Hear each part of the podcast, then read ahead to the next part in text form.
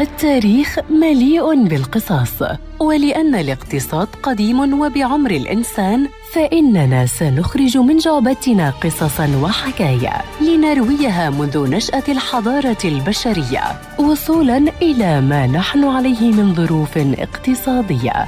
في بودكاست تاريخ الاقتصاد مع المدون الاقتصادي مجد النوري عبر إذاعة أجيال ومنصاتها المختلفة.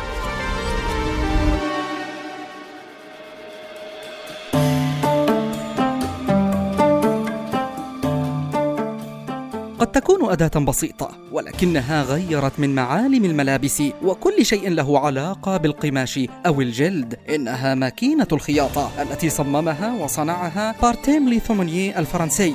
والذي حصل على براءة اختراع لها من قبل الحكومة الفرنسية في عام 1830 لإنتاج الزي الرسمي للجيش الفرنسي بكميات كبيرة. ولكن 200 خياط فرنسي قاموا بتدمير هذا الاختراع لأنهم تخوفوا على أعمالهم التقليدية من هذه الأداة. ولكن على أي حال كان تصميم ثيمونيه مجرد ميكنة عملية الخياطة اليدوية ثم تحسنت بشكل حاسم على يد وولتر هانت من مدينة نيويورك حوالي 1832 و 34 والتي لم يحصل على براءة اختراع لها ولكن إلياس هاو من سبنسر ماساتشوستس حصل على براءة اختراع لآلة خياطة متطورة عام 1846 وقد تم استنساخ أداة هاو على نطاق واسع مما أدى إلى دعاوى قضائية واسعة النطاق حول براءات الاختراع لهذه الأداة. لتظهر إلى العلن شركة إسحاق ميريت أكبر شركة مصنعة لهذه الأداة ولتنطلق هذه الشركة في عام 1860 بإنتاج مئات الآلاف من هذه الماكينات التي انطلقت من الولايات المتحدة الأمريكية.